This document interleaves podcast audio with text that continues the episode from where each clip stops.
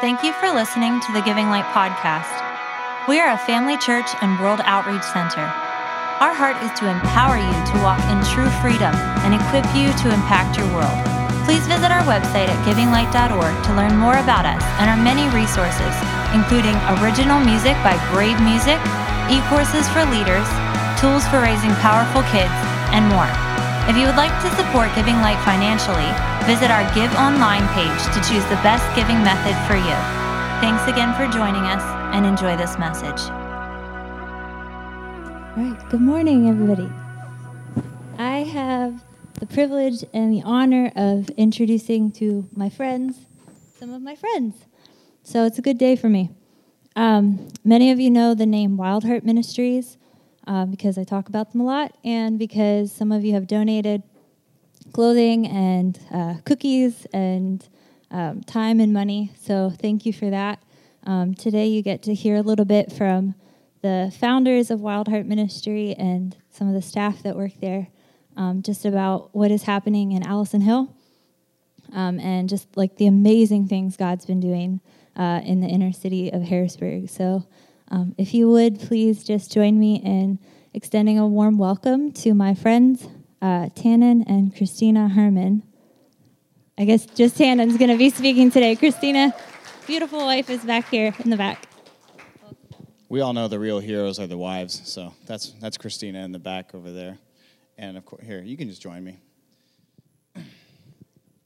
Much higher chance you'll pay attention if you have two little girls up here to stare at. You can stand right next to me if you want. Let's do it as a family. This announcement is exactly how we live our lives. We do it all together.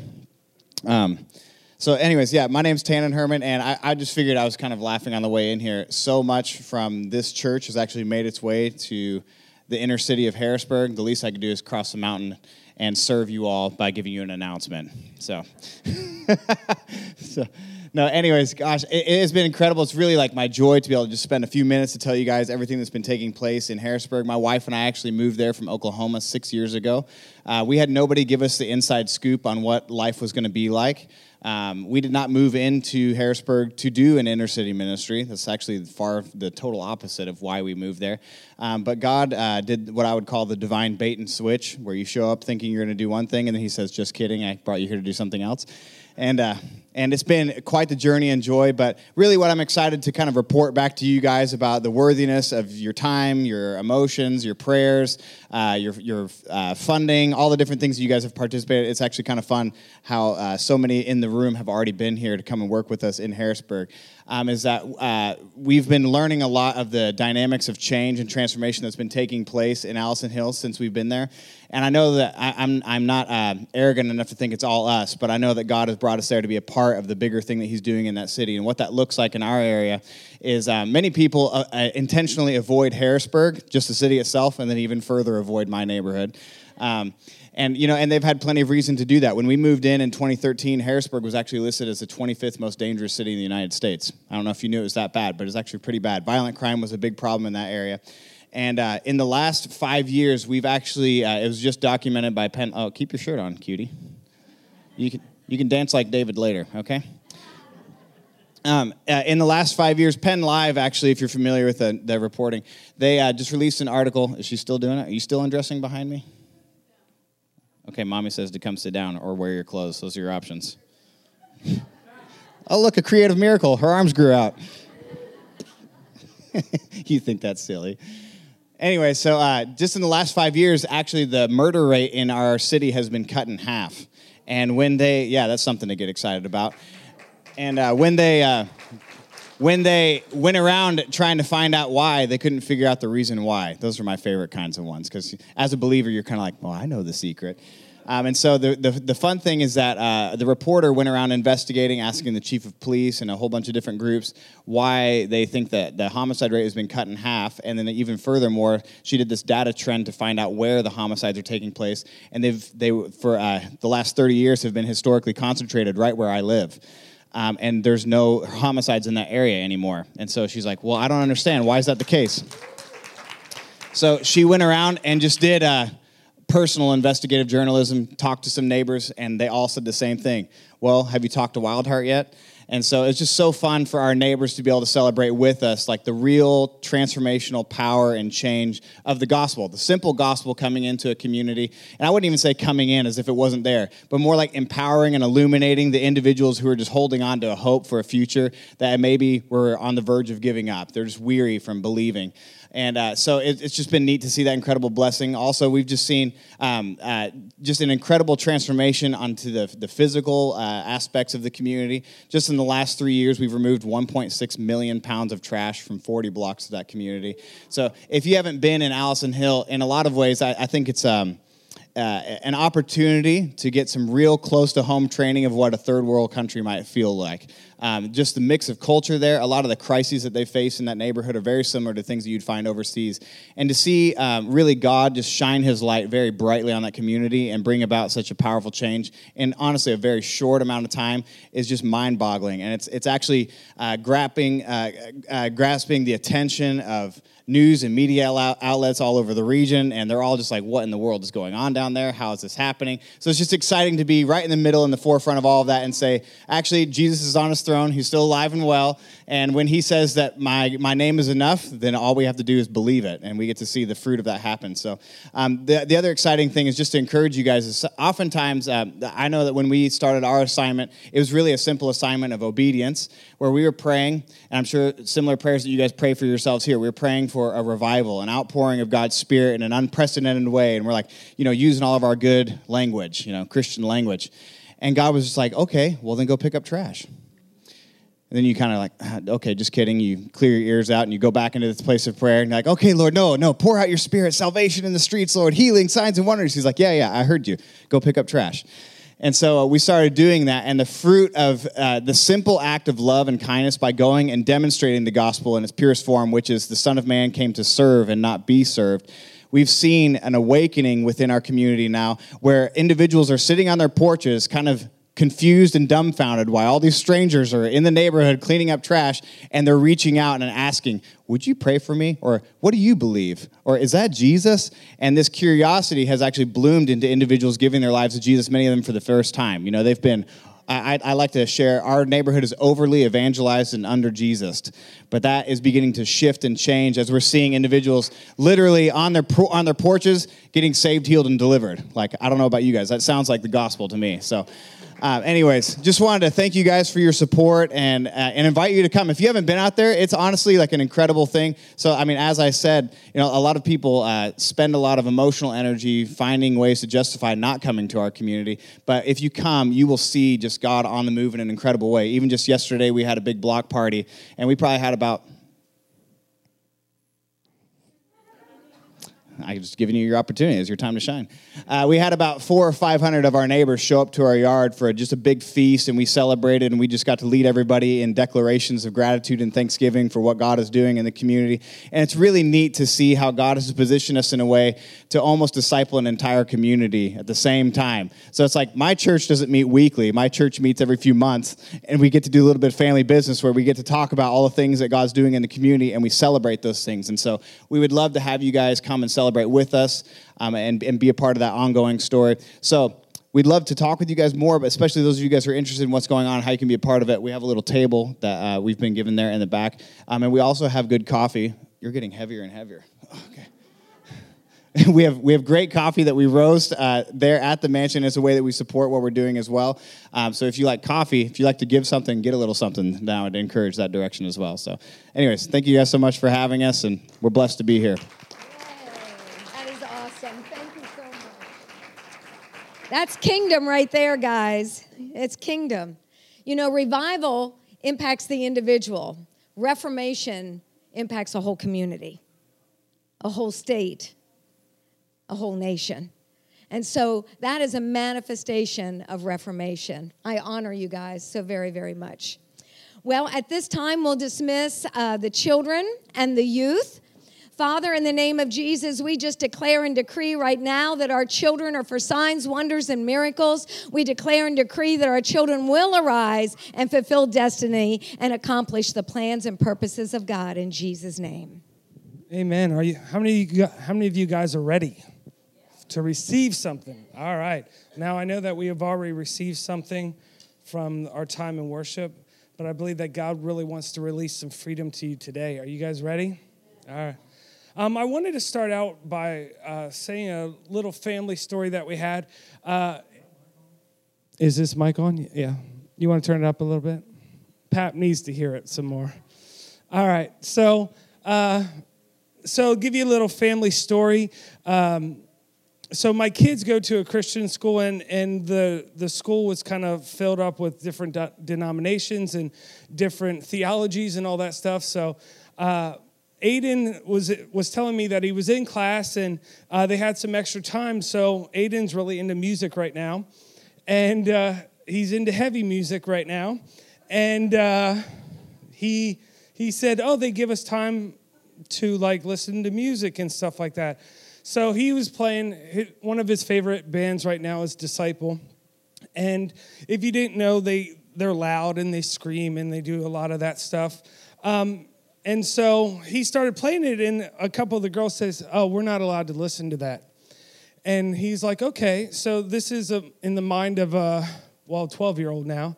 He goes, "So what I did was I just put on one of their mellow songs," and I thought that that's interesting. He's like, "Well, it's not heavy." And I said, right? And it was funny because I, I help out with gym class, and they were, uh, I was, they were doing like stretches and stuff like this. And the girl goes to me, she goes, really innocently, she goes, You look like you listen to rock music. and I, and in, and looking back, um, I said to her, I said, I do. I probably was like, I do. And then late, thinking later, that probably wasn't like a positive thing on her end. But yeah, Aiden likes to listen to his music a lot. And uh, Aaron even said, she, You know how you wake up in the morning and you have a song in your heart? Aaron's waking up with Disciple on her heart. It's, we hear it so much. But anyway, so I wanted to talk to you today about something that all of us can really relate to, and that's discouragement. I mean, I would say that most of you have felt or experienced uh, even been in a season of discouragement at some point. And so we know the feeling of discouragement, but do we understand why we experience it? Or what is the purpose of discouragement? Now, discouragement is simply to remove or to separate you from courage. I'm going to say that again. Discouragement is simply to remove or separate you from, from courage. Now, it's important to point out that discouragement, say discouragement, and fear, say fear, work together, they partner together. But their goal, they have one goal in mind, and that is to influence you. 2 Timothy 1 7. For God has not given us a spirit of fear, but of power and of love and of a sound mind. Now, this verse is referring to two spirits. The first one that it talks about is the spirit of fear. And then the other one is the spirit that we have been given, which is described as one of power, one of love, and one that of a sound mind. So that's the Holy Spirit. So it's important to make this distinction because that spiritual beings is part of our spiritual DNA to respond, to relate, and to be influenced by the spiritual world around us. Obviously, we have a body, right?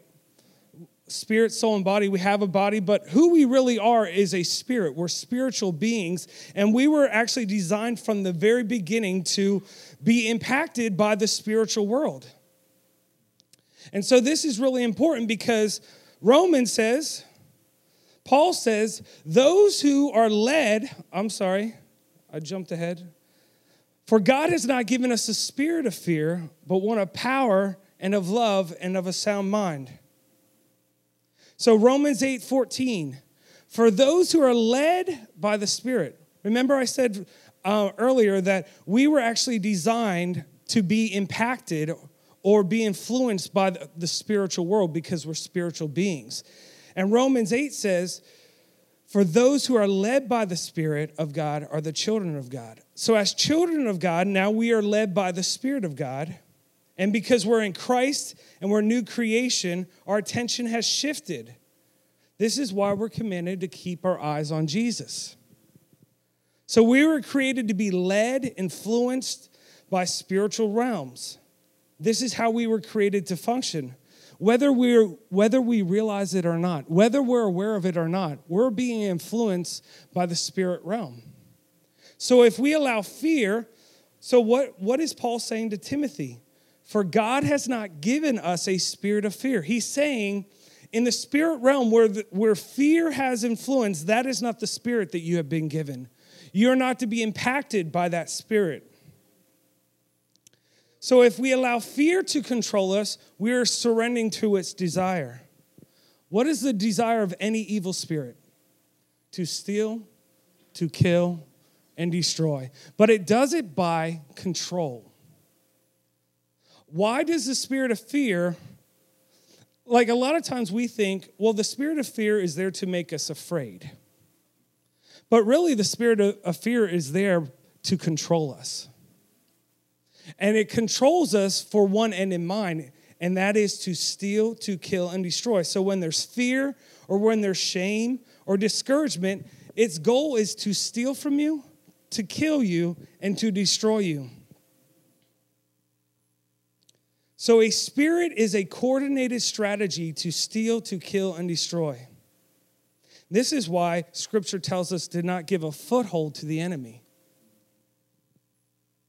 So fear partners with discouragement to gain control, influence, and when we see this partnership, we see this partnership revealed through scripture. Let's look at Deuteronomy. Wow, I said that correctly. How about that? Miracles do happen. All right, I'm like Deuteronomy. All right, uh, Deut- I'm not going to say it again because I already I already passed that test. All right, so uh, chapter 31, verse 7 through 8.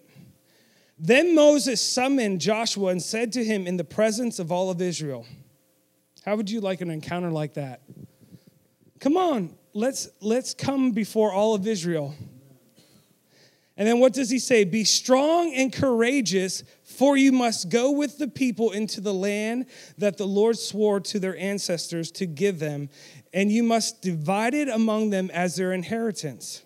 The Lord himself goes before you and he will be with you. He will never leave you nor forsake you. This is where they partner together. Do not be afraid. Do not be discouraged. I say that again. Do not be afraid.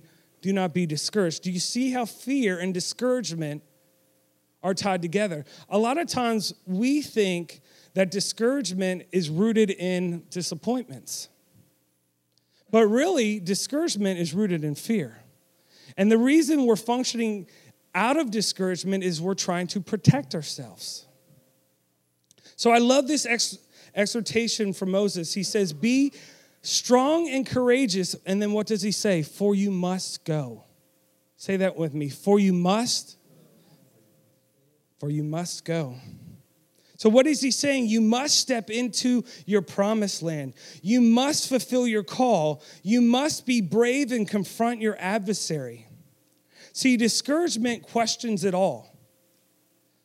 Has discouragement ever said, Is that really the place I should be going? Is this really the time, right? Am I really the one to make this happen? You got to remember that Joshua has encountered the people of Israel, and what were they known for?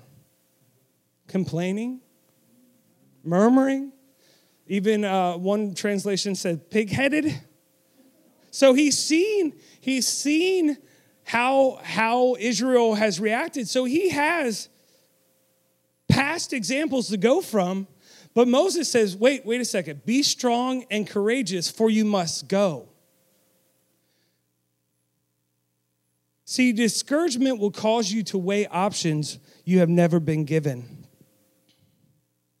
And that's why Moses cut through all the noise, cut through all the discouragement, cut through all the chatter, and declared over Joshua, You must go. See, the truth is, a lot of times we need leaders that will not only just give you a pat on the back and tell you how amazing you are, but we need leaders that will say, No, you must go. This is your calling. This is your purpose. Cut through all the noise. Now, discouragement means to be shattered, be dismayed, be broken. So, when you become discouraged, you become separated. think of like a glass or and I smashed it on the on the ground. What do you see? All these pieces, right?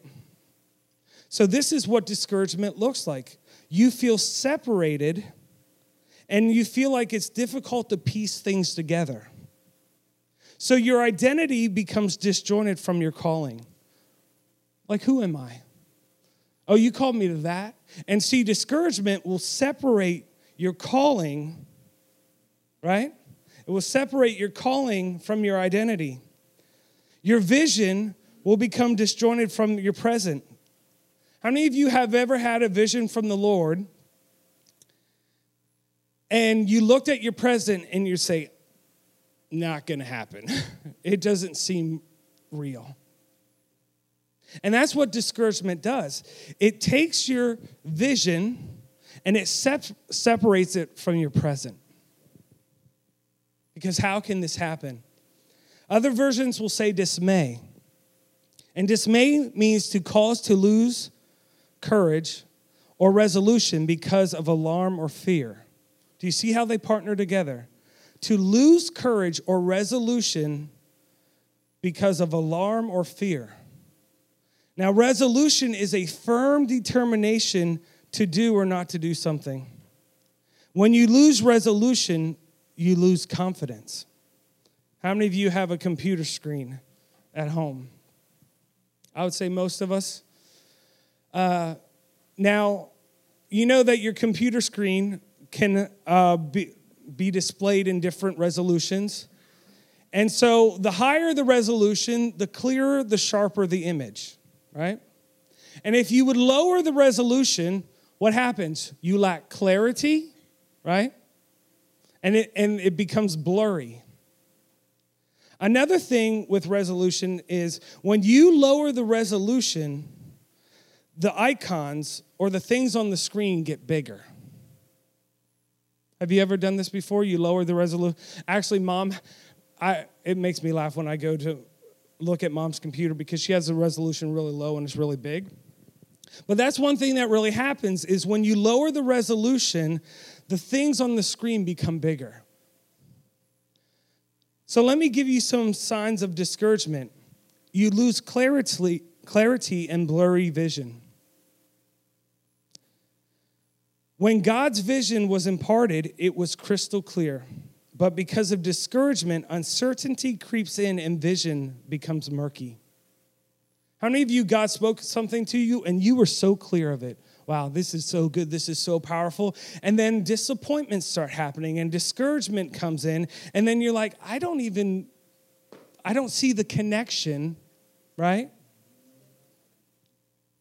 I, I think I've heard this from Jane Hamon, and, but I think she heard it from Bishop. But I always loved it. Never doubt in the dark what you heard in the light. So that was just that was just extra there for you.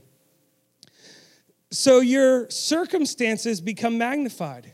What's a sign of discouragement? Your circumstances become magnified. See, when you lose that firm determination, when you lose resolution, little things, every molehill becomes a mountain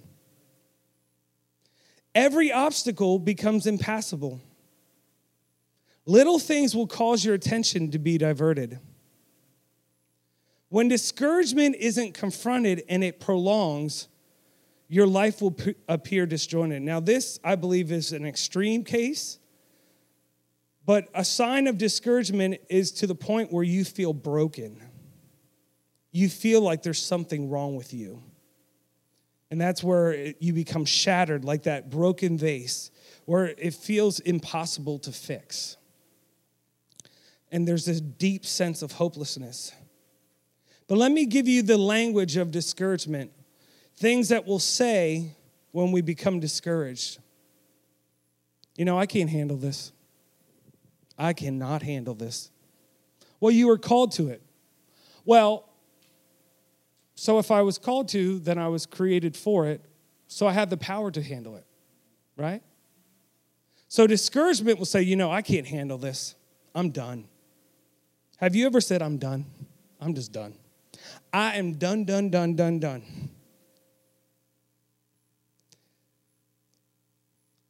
You know, nothing makes sense anymore. Do you see the, the, the vision is becoming blurry. You know, there's always an issue. Have you ever said that before? There's just always an issue. Always. I've just learned to expect the worst. Here's a big one. What's the point? What is the point? Are you called? I love Moses. He cuts through all the chatter and says, You must go. Come on. Be strong and courageous, for you must go. And discouragement will get us to a place where we question things that we were never meant to question.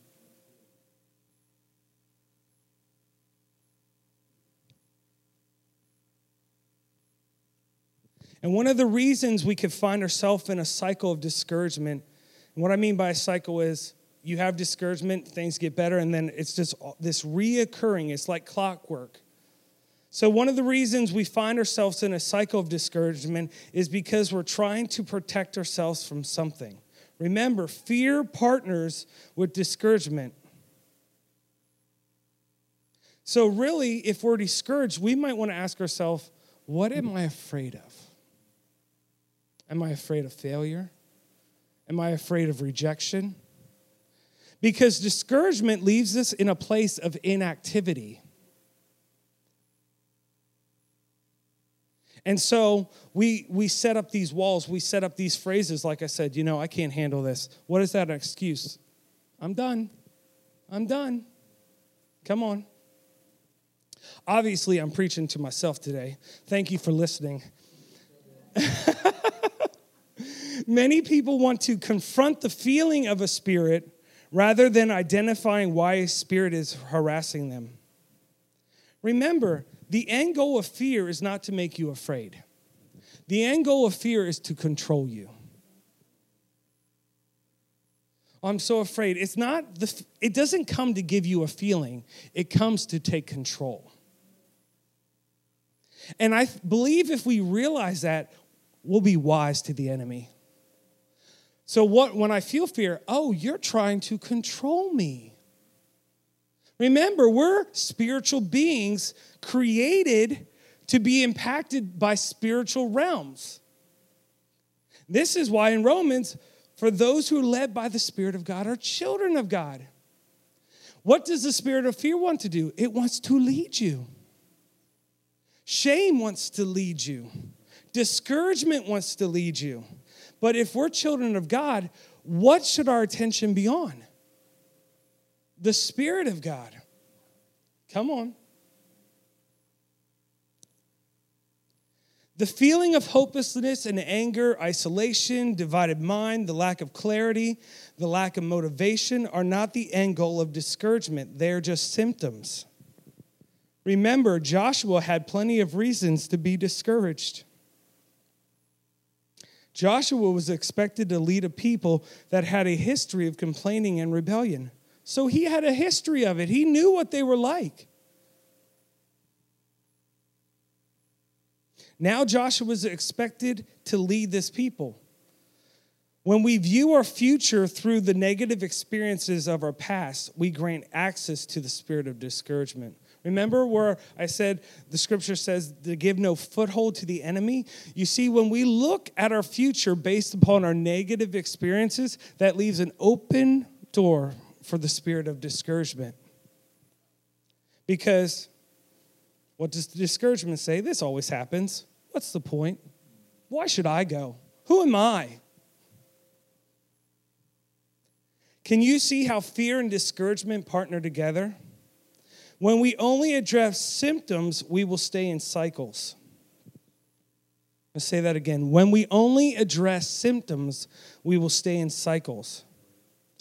Could you imagine if you only address the symptoms of a broken leg? It wouldn't be good. Well, what comes with a broken leg? A lot of pain, right? So if we only address the symptoms, we never put it in a place to be healed properly. And so this is the same for our emotional state. If we're always in a cycle of discouragement and we only deal with the symptom of it, let's say it's isolation, that, that, that spirit has an open door to keep on coming back in. But if we address the spirit and its purpose, we will actually break the cycle of it. So to combat discouragement, you have you don't attack the symptoms. Relieving the symptoms is only a temporary fix. To combat or confront discouragement, you must identify the area of lost courage and step into it. Say this again. So, discouragement separates you from courage, right? So, how do we confront discouragement? Okay, where am I called to? There, let's go. Let's step into the place of calling, step into the place of purpose. This is how you attack the virus of discouragement, not just the symptoms of it. You step into calling, you step into identity, you step into purpose. Now, if we only address the feeling of discouragement, we will, we will remain in the cycle of it. So when I feel discouragement, I have to say, wait a second, what haven't I stepped into that I need to be stepping into? Because why is it doing it? It's trying to rob you from courage to step into identity, to step into vision, to step into purpose. Are you guys following me? You know, if we say, you know, uh, well, the symptom of discouragement is is um, let's say isolation. So you just get around a lot of people, and then the the symptom subsides, but then a week later, a month later, it comes back. So we have to actually address. We have to know where we're called and go for it. So discouragement does not always attack the area that seems obvious. You make a step towards destiny, and discouragement comes through financial pressure. How about this? This is where you're called to, you're excited about it, and what happens? The, the washer breaks. Right? The car needs a new part, and it's the part that's not in the US. and only 0.3% of mechanics can fix it. Now, I will say this the spirit of discouragement does not have the power over these things, but they happen. But it will attach itself to the emotion of it. I'm to say that again. The spirit of discouragement does not have the power to break your washer, but it will attach itself to the emotion of the washer breaking, where we say, Not again. Not again.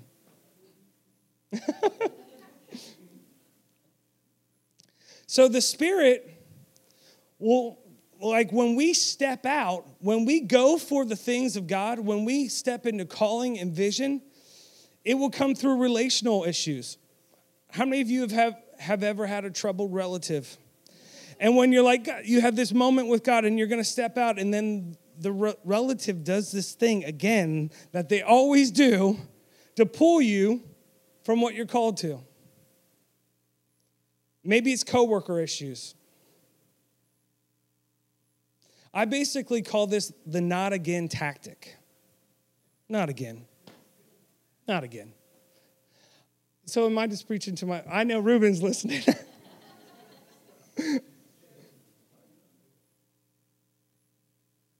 like I said, the Spirit doesn't have power over these things, but when they do happen, it says, oh, let me attach it to that emotion.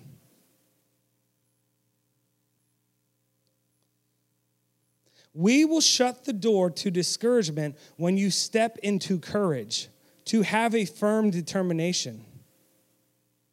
As long as you forfeit your power to your circumstances of discouragement, or discouragement will become predictable. It would be like clockwork. If I forfeit my power to my circumstances, guess what's going to happen? It's always going to be something. I'm going to say that again. Think about it. If I give my power over to my circumstances, there will always be an issue. Come on. Another tactic of discouragement is to keep you in crisis, which distracts you from purpose. Why is this important to know? Because not every crisis is your personal responsibility to resolve. I'm going to say that one again.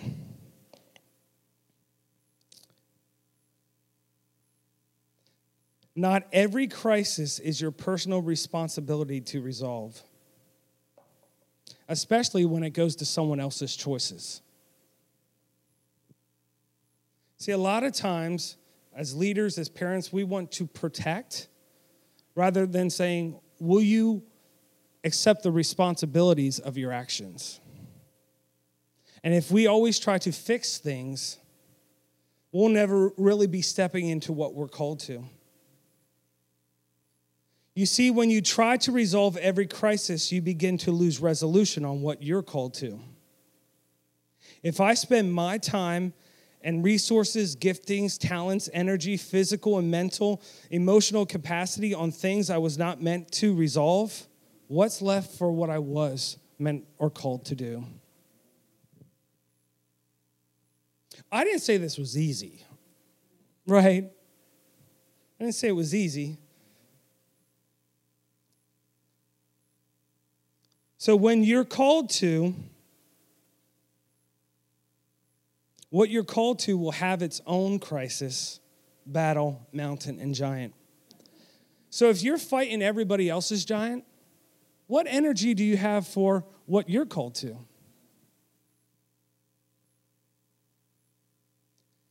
If you allow the crisis to distract you from your destiny, there will always be crisis. So if we're called to, then we were created to, and anything outside of that is dif- dysfunction. Let me give you a perfect example. This is in Acts 6, 1 through 4. But as the believers rapidly multiplied, there were rumblings of discontent. What? Rumblings of discontent in the church? The New Testament church? but I love it. But as the believers rapidly multiplied, so more people, more issues.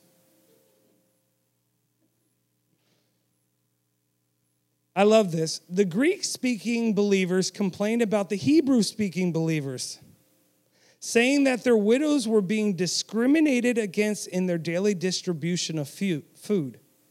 So, this is an issue of di- discrimination, right?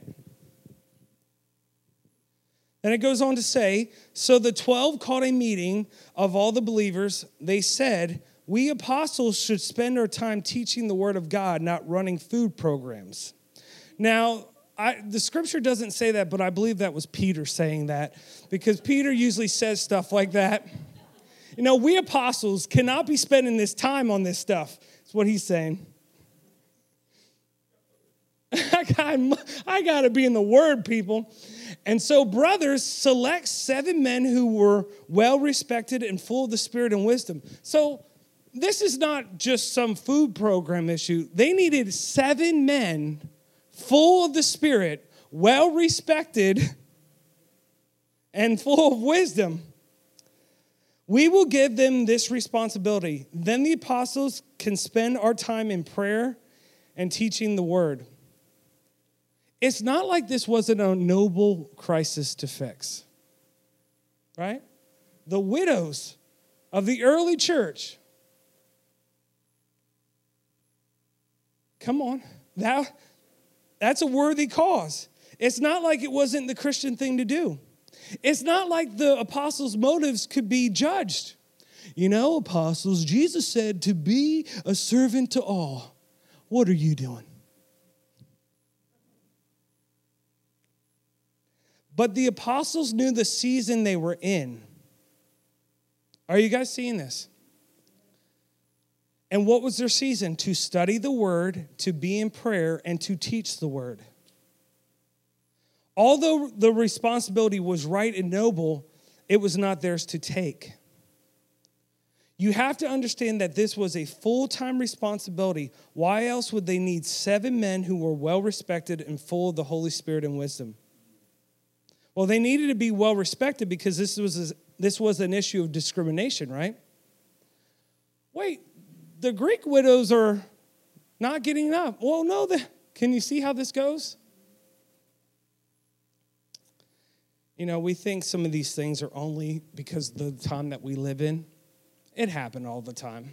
Now, I know this is a side note, but a lot of times we talk about fake news. We have an issue with fake news, right? No one has never heard that. Okay.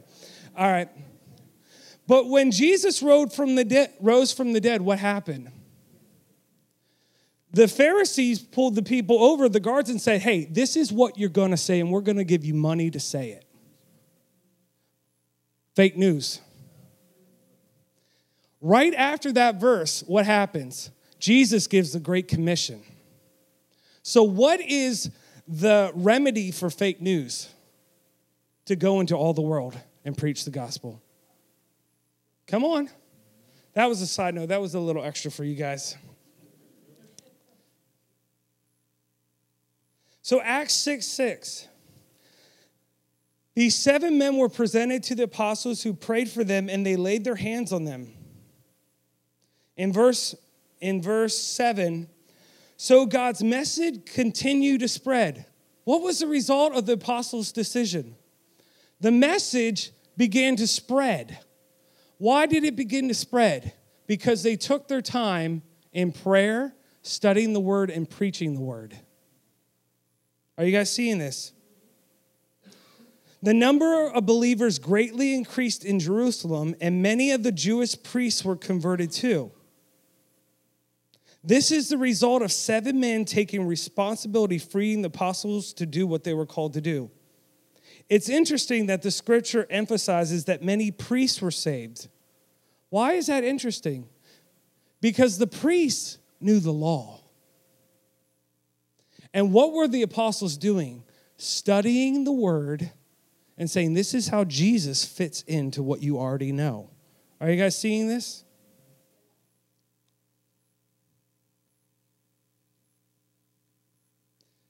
So it was because of the revelation and the apostles received through the word that they could say um, that, that Jesus was a part of this scripture, which they would not had time to receive if they took the crisis on their own.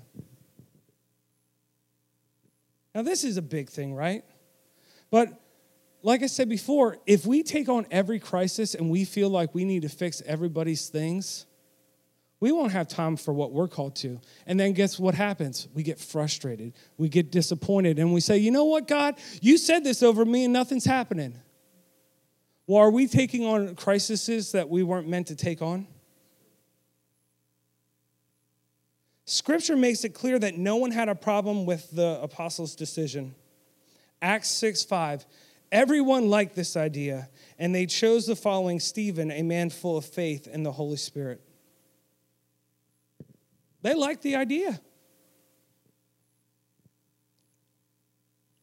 The most powerful and liberating action you could ever take is to hear and obey the voice of God. His voice partners with our action. Many times, discouragement can be traced back to delayed obedience. And why is that? Because our advancement is halted because we're missing the key that only obedience could bring. Do you realize God tells us to do things so that something inside of us can be unlocked or an opportunity can be opened? And a lot of times we're asked to do things that we do not feel like doing. And God is saying, if you walk through that door, you'll see the next step, you'll have the next key. So, the truths that are waiting to be revealed through the act of obedience open doors that cannot be walked through until you walk through the opportunity before. See, a lot of times we're, God, give me that opportunity. And He said, Well, go through the door that I gave you. Because you can't go through that other door until you walk through this door. And the maturity that is established through surrendering your will, that in turn prepares you for the weight of the new level. God, I want more. Well, walk through the door that I've asked you to so that you can experience the maturity of hearing my voice and obeying so that you can handle the weight of the next level. I love Oswald Chambers. Even the smallest bit of obedience opens heaven, and the deepest truths of God immediately becomes yours. Yet God will never reveal more truth about himself to you until you obeyed what you already know. So, what is it saying? I won't give you more until you experience what I've given to you. Going back to Moses, be strong and courageous, for you must go. The commands of God, the commands of God are always there to, to release an encounter for us. So to combat or confront discouragement, we have to go where we're called. So now I'm going to go through real, really quickly some practical steps how to break the cycle of discouragement. And some of it is a little review, but it's always good to hear it again. Whether you feel like you're in a cycle of discouragement or just experience discouragement on some level, I believe that these will help you. Now, these, these steps are in no particular order, but they, uh, if there was a first one, this would be the first one. So we have to become aware of what you're feeling and why you're feeling it. So you have to become aware of what you're feeling and why you're feeling it. Because if you don't realize that you're in discouragement, you won't address it. Proverbs 4:23 Watch over your heart with all diligence for from it flows the springs of life. Another version will say for it determines the course of your life. So know the condition of your heart. When you make this verse a goal, you begin to become more aware of what your heart is telling you.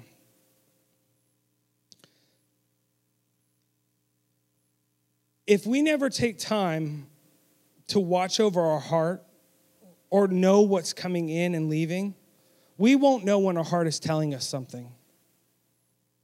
And the more we become aware of it, the more we'll recognize when it says, wait a second, don't allow this thought in, or don't, don't allow this to come out of your mouth. Once you recognize that it's discouragement, take these steps. Psalms 56 3. I love this. Actually, this is the verse that Maxwell is learning this week uh, for, uh, for school. He loves it because it's real short. Psalms 56 3. When I am afraid, I will trust in you. I didn't tell him about Jesus wept yet, so I'll save that one for. So, in other words, when I want to close myself off, I run to you. Whenever I'm afraid, I direct my attention to you. So, how do we do it? Here's some practical things read scripture pray and listen. I, I find like sometimes when, when we're in a state of discouragement or we're frustrated, our prayer time is more about talking than listening. But I believe that we can get real freedom if we would pray and ask, but then also listen and receive. So to journal, decree what you already know. If, if you don't have any decrees, Pastor has tons of them that he would love to give you. You just got some more? Remind yourself of the promise. Pray in tongues, worship in song, rejoice in the Lord. All these things are saying, whenever I'm afraid, I trust you. I put my attention on you. Watch what comes out of your mouth. So, this is a great tool for heart awareness. There's two reasons why. Because what comes out of our mouth actually reveals. Remember how I said we need, we need to become aware so that we can actually address. So when we start saying things like, I'm done, I'm done, what is my heart actually saying? There is something going on inside of here that needs attention. Right? Oh, not again. See, when we hear these things coming out of our mouth, even Jesus said, out of the overflow of the heart, the mouth speaks. So it's actually revealing what's going on in here. So, what does Proverbs 4 say? Uh, it goes, it says, Watch over your heart with all diligence. How do you watch over it? You hear what you're saying. Because out of it flows the issues of life. Proverbs 18 21. I love this. Death and life are in the power of the tongue, and they that love it shall eat the fruit thereof. So, this verse is plainly stating that the tongue is powerful, and it's up to you where you would like to extend that power to. Either it's going to be life or it's going to be death. But what is the purpose of the tongue? What was its original design? I believe it was created to be a power it was created to be powerful so that we could empower things. And empower means to extend authority or power to someone or something. Before the fall, there wasn't death, right? Before the fall, there was not death. So, what was the original creation of the tongue for? To empower life. Come on. But now, because of the fall, we have an option. Will we empower death or will we empower life? So, do you realize that your tongue has the power to, to sustain dead things? Have you ever rehearsed an old offense? You haven't thought about it for a while, and then you saw you saw the person in the grocery store, saw them in Walmart. I don't know. And those emotions come back, and then you start rehearsing it. What happens? Dead things come back to life. you begin to speak over it. Or you rehearse discouragement, you begin to see it everywhere. See, if we rehearse discouragement, we're going to see disappointment wherever we look. And so, really think of the tongue as giving uh, CPR to things in your life.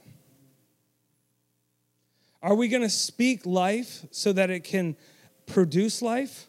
Or are we going to speak over dead things and breathe life into them? So the tongue isn't evil, it's just powerful. So unaddressed discouragement will loosen your lips. Proverbs 29 18. Where there is no vision, the people perish, but he that keepeth the law, happy is he. Remember, discouragement blurs our vision. Do you remember that? And perish means to let loose or to ignore, to be loosened from restraint or to show lack of restraint. So when you don't address discouragement, you will cast off restraint of what? What are we casting off restraint from? Our tongue, of what we say. A discouraged believer will say the most unfaithful filled things. Have you ever been so discouraged that you just say things and you're like, why did that even come out of my mouth?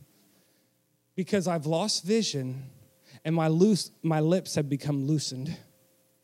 And this is why it's so important to watch over your heart. This might be for someone, but we need to stop confessing our inability to handle something. I just can't handle it. Just can't handle it. Well, are you called to it? Well, I'm not sure right now because I'm in discouragement, actually. But yeah, I am called to it. Well, then you were created to handle it.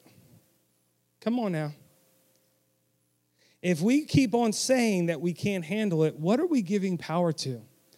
The ability to not handle something. Philippians 4 4. Rejoice in the Lord always. I will say it again, rejoice. Philippians 3 1. Further, my brothers and sisters, rejoice in the Lord.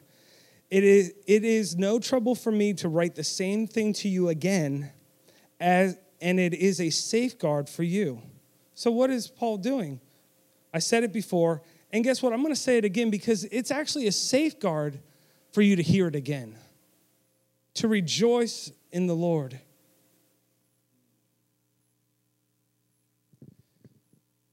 So, another way that we can disarm discouragement is refuse to allow your past negative experiences the power to determine your present level of obedience.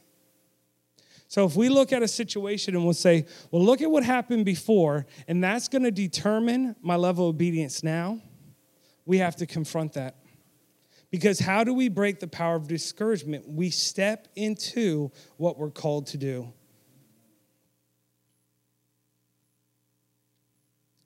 It's important to be aware of your season. This is really interesting because remember when I when I said don't let your past negative experience affect your obedience now. So if we allow that, we could be missing an opportunity for a harvest today. Galatians 6 9. Let us not be weary in well doing, for in due season we shall reap if we faint not. I love Jesus. Hey, throw down the nets one more time. Lord, I want to let you know that actually we've been out all night and we've done this already. And what does the Lord say? Throw down your nets one more time. Wait a second. I've experienced failure in this multiple times. Throw down your nets one more time. And this is why it's important. I will say this this is why it's important to know and hear the voice of God because you could be doing something that just isn't productive right? But if you know it's the voice of God, that's the most freeing and liberating thing if we hear and obey. We need to stop trying to fix the feeling of discouragement and confront it head on through acts of faith. If you find yourself in discouragement and it's a cycle, we need to be looking and say, okay, Lord, where can I step out? Where can I be obedient? Where have I missed it? And find those things and step out in those things. So if we were called to, then we were created to, and anything outside of that is dysfunction. So, how do we break off discouragement? I believe another way is we need to confront or we need to conquer and collect small victories. I love the example of David. So he's this young kid that his brothers aren't that thrilled with. We can see it in scripture. And he gets there and, and he's like, What's going on? And and they're like, uh, There's this giant. And then David goes, Well, what will be the reward for defeating this giant?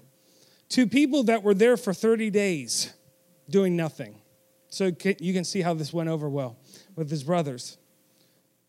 And so he, he goes to Saul, and, and then they give him armor and all this stuff. But one of the things that he says is that he has confidence in the Lord to deliver him because he's already defeated the lion and he's already defeated the bear.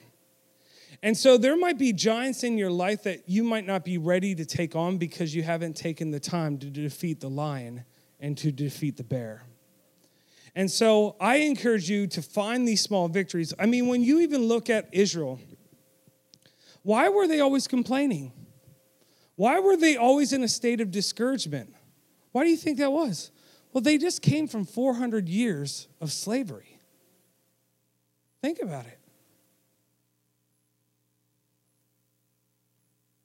They didn't have victories. No kid was saying, I want to be a fireman when I grow up. No, you're going to be whatever your master says. And but we're set free, aren't we? So we have the power to defeat the lion and the bear through, through uh, our obedience to where the Lord leads us. So I encourage you to look at things within your life. What are small things? And it could be real small things like, well, maybe this is a giant, but procrastination. Is, is that a giant? Maybe. Or maybe it's maybe it's like that thing that God told you to do that you just been pushing off. Just go do it. Or maybe it's a small thing when you're in when you're in the store and the Lord says, go share something to someone. And if we do it, and when we're obedient, if we do it and we see the victory of it, what starts happening? you start getting a, a culture of victory.